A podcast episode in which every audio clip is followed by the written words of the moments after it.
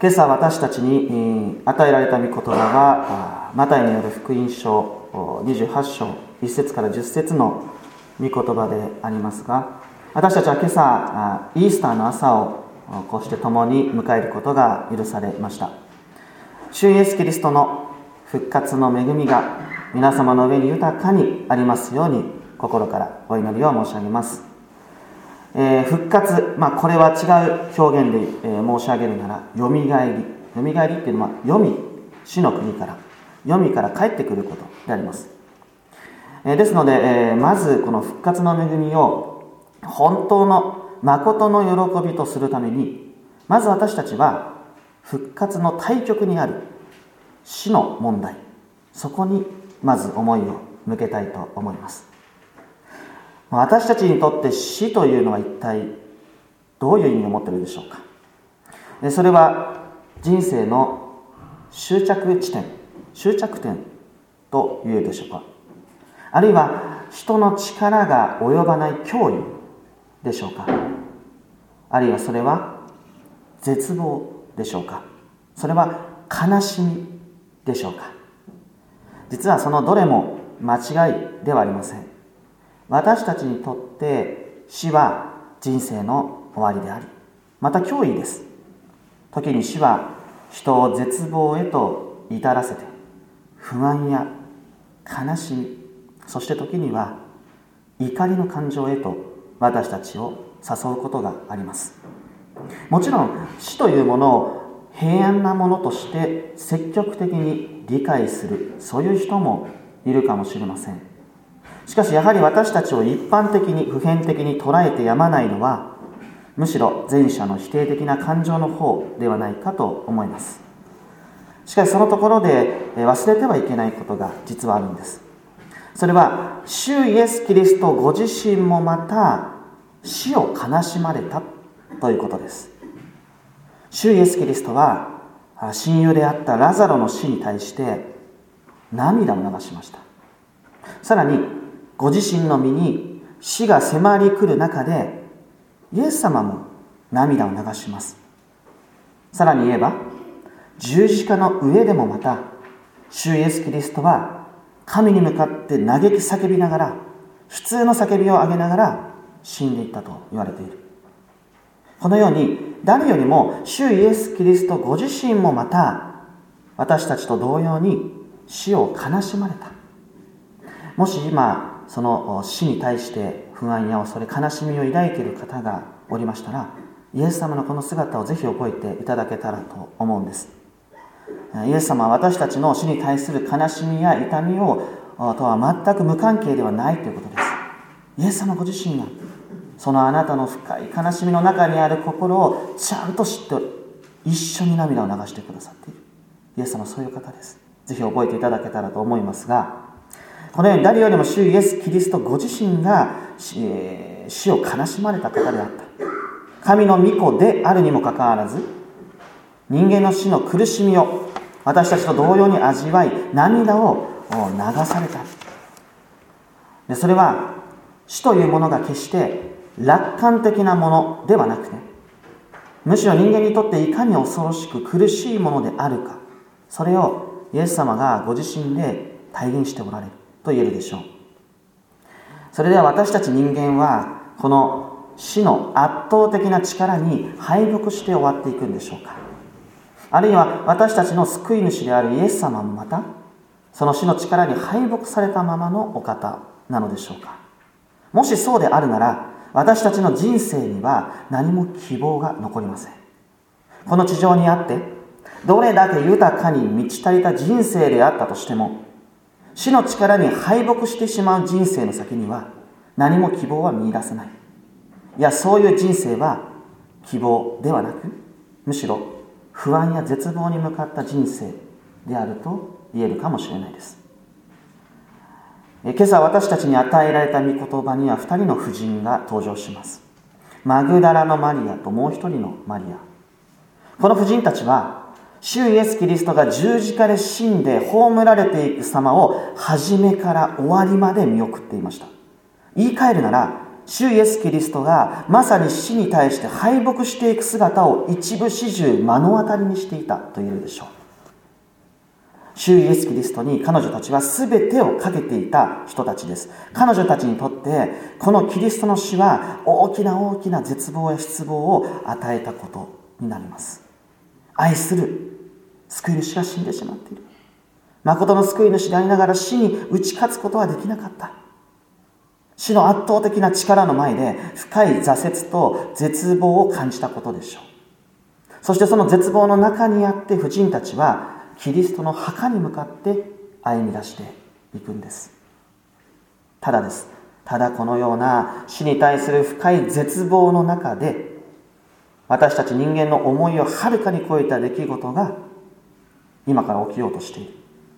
今朝の御言葉1節から4節をお読みしますがさて、え安息日が終わって週の初めの日の明け方にマグダラのマリアともう一人のマリアが墓を見に行った。すると大きな地震が起こった。主の天使が天から下って近寄り石を脇へ転がしその上に座ったのである。その姿は稲妻のように輝き衣は雪のように白かった。万兵たちは恐ろしさのあまり震え上がり死人のようになった。まあ、ここで何が起きたか。聖書によると神様が天使を通して石を脇へと転がした。そしてその石の上に天使を座らせた、まあ、この石というのは墓に蓋をするための石であります。すなわちその墓石というのは死者が完全に死んで葬られたんですよということを決定づける意味合いを持っています。あるいはそれはまあ、象徴的に言えば死の勝利宣言であり人間の敗北宣言を象徴したものと言えるでしょう、さらに聖書によるとキリストの墓には万兵がついていた。それはこれはいろいろな説がありますけどそれは弟子たちがキリストの死体を盗むのではないか。まあそういう推測をしていたのではないかと思います。あるいは昔は本当に恨んでいる人に対して墓からその遺体を盗み出してその遺体を傷つけるというそういう行為もよく行われていた。ですから万兵がつけられていたわけです。でそういうふうにさまざまな角度で、えー、申し上げるならこの万兵の役割っていうのは、まあ、主イエス・キリストを死へと一層追い込んでいくこと。キリストの死を死というものを誇示させること。そういう意味付けを持っていると言えるわけです。まあ、要するに主イエス・キリストは圧倒的な死の力のごし圧倒的な死の力の支配の中に完全な仕方で抑え込まれていったんだと。神の御子でありながら主イエス・キリストもまた死の圧倒的な力によって抑え込まれ支配されてしまった誠の救い主ですらすら死の前で敗北してしまった神の御子神に等しきお方ですら、その死の力に抑え込まれてしまった。そうであるなら、一体誰が救われるんだ？どうして人間が救われるのか？そう思わずにはいられない状況が、今このところで生じているわけです。しかし、そのようなどうすることもできない死に対する深い絶望の中で、神が生きて働かれるんです。墓石を転がし、それを天使の足元に置かれる。そしてキリストを死に抑え込もうとする万兵すらも制してしまう。それはまさに神様の力によってあの圧倒的だった死の力が無力だということ。神様の前で死というものが敗北したこと。神様は死すらももうすでに支配しておられるんだということ。そのことを神様ご自身からその宮沢を通して強く表してくださった。そしてそのメッセージを今聖書を通して私たちにも示してくださっている。何よりも死の力によって心が闇にあふれた人々はこの大いなる出来事を通して神の光神の輝きの中へと招かれていくのであります。人間の力では死を克服することはできないです。しかしまさにそのところでその絶望の中でこそ神ご自身が生きて働いておられる。神様がそこで死の闇を越え光の輝きを持って人間を照らし出してくださる。それがこの復活の恵みとしてまず強く示されていくわけです。私たちにとって死は深い闇。私たちの愛する人たちが亡くなっていく見失っていく、まあ、そういうことはとても悲しい、えー、絶望的な事柄しかしその闇のただ中でこそその闇を超えて神様はその光を持って私たちを照らし出してくださるんだ、まあ、そのような仕方で復活の主を神様が私たちの心の中に指し示してくださるんだ。ということです。ではこの神様はですね光の中で人間に対し何を示してくださったんでしょうか。5節から7節。天使や婦人たちに言った。恐れることはない。十字架につけられたイエスを探しているのだろうがあの方はここにはおられない。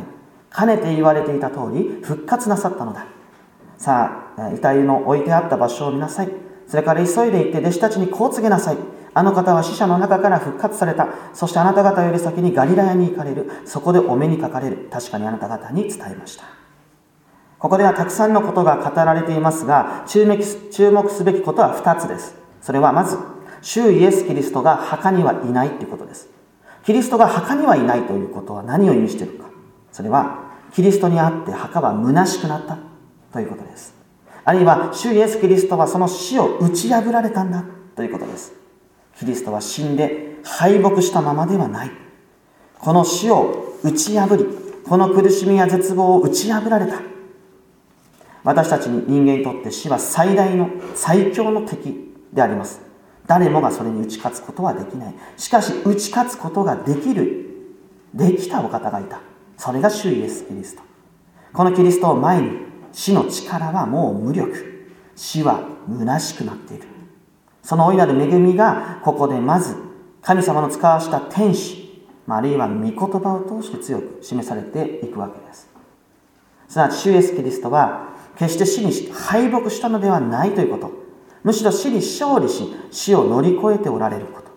その復活のキリストのもとにこそ私たちに対する大きな希望があるんだということ。まあそれを神様はここで御言葉を持って指し示してくださっているんです。そしてここにはもう一つ大切なことがあるんですね。それはまさにその主イエス・キリスト復活の主がガリラヤで弟子たちを待っています。待っているということです。ガリラヤとは何か。ガリラヤはイエス様と弟子たちとの出会いの場所です。そして主イエス・キリストと弟子たちの活動の原点でもあります。つまりここで主イエス・キリスト復活の主は主の弟子たちを原点へともう一度迎えるためにガリラヤで待っていてくださるんだということがわかる。主の弟子たちを主の弟子として改めて招き同じようにまた愛する弟子として迎えておられるんだということです。主の弟子たちは皆キリストの十字架を前に逮捕を前にキリストを見捨てて逃げてしまいます。主イエスキリストを裏切った。キリストを信じ従って生き抜くことができなかった。それは言うならばキリストに対しても神様に対しても罪を犯した。配信したということです、まあ、このように復活のキリストが、えー、失礼しました。実はあ聖書ではえ罪と死というのは決して切り離せない関係にあります。罪の報酬が死だと言われているように罪の結果が死なんです。このように罪と死とは決して切り離せない関係にあります。ただしここで罪というのは犯罪ではありません。聖書が言う罪とは簡単に言えば神様を信じないことです。すなわち神様を信じない罪人は神の刑罰によってただ死んで滅んでいくだけです。死の世界に支配されたまま滅んでいくだけです。これが罪によって引き起こされる死の現実だと聖書は語り続けています。その意味で主の弟子たちが主イエス・キリストを裏切った。誠の神誠の神の御子であるキリストを裏切った。その時彼らは死に支配された人生へと歩み出したと言えるでしょう。またキリストを裏切ったその時から彼らは死の滅びに向かったその道を歩み出したと言えるでしょう。しかしそのような彼らを死を乗り越えた復活の主イエス・キリストが再び弟子として迎えてくださる。彼らの罪を許し憐れみを持って彼らを招いているんです。死を打ち破った復活のキリストのその御手の中へともう一度飛び込んできたらいいよと招き入れてくださる。罪に落ちた人たちをただ滅びの中へと見捨てていくのではなく罪と死の隔たりを打ち破り罪と死を乗り越え救い主の御手の中へと迎え入れてくださるのここに復活の大きな恵みがある。復活は私たちに死を超えたところにある希望と許されているっていうことの喜びを指し示していく出来事なんだということです。このキリストに結ばれて生きる時そして主の弟子たちもまた罪と死から解き放たれ永遠なる神と共にこれから生きる新しい道が切り開かれていくんです。神様はこのように復活の主がその弟子たちを憐れみを持って許しを持って待ち続けているんですよ。そのことを御言葉から指し示してくださるんです。私たちは今朝復活の御言葉をいただきました。死に絶望するところに神様が生きて働かれるんだ。そしてその神様は復活のキリストを通して死は無力なんだということを教えてくださいます。さらにこの主イエス・キリストは人間の罪と死を打ち破り憐れみをもってご自身の御手の中へと信じる者を招き続けてくださっている。そのためにあなたを待ち続けてくださっているんだと。いうことも教えられた。その招きに応えていくその先には死を超えていけるほどの本当の希望があるんですよ。そのことも指し示してくださっています。今この御言葉の光に照らされて私たちは新たに歩み出すものとされています。マリアたちは絶望を象徴としたその墓に背を向けこの喜びを他の人たちと共に分かち合うために、えー、走り出します。この招きに応えるために墓に背を向けて走り出し前を向いて走り出すんです。しかし忘れてはいけない。私たちがキリストを探すのではなくキリストご自身が実は私たちとまず出会ってくださるんです。そして主は次のように声をかけられます。おはようこの「おはよう」という言葉は喜んでもいいよというんです。絶望だけに終わった人生はもう終わっている。絶望だけに向かった人生はもう終わっているんだ。もうこれ以上悲しむことはない。死が辛く悲しいことは私が誰よりも知ってるよ。だけどもう悲しまなくていい。ここに死を超えた命がある。今眠る者もそして今生きるあなた方もここに希望がある。だからもう悲しまなくていい。喜んでいいんだよ。私を見捨てて逃げたこと後悔してる。悲しんでる。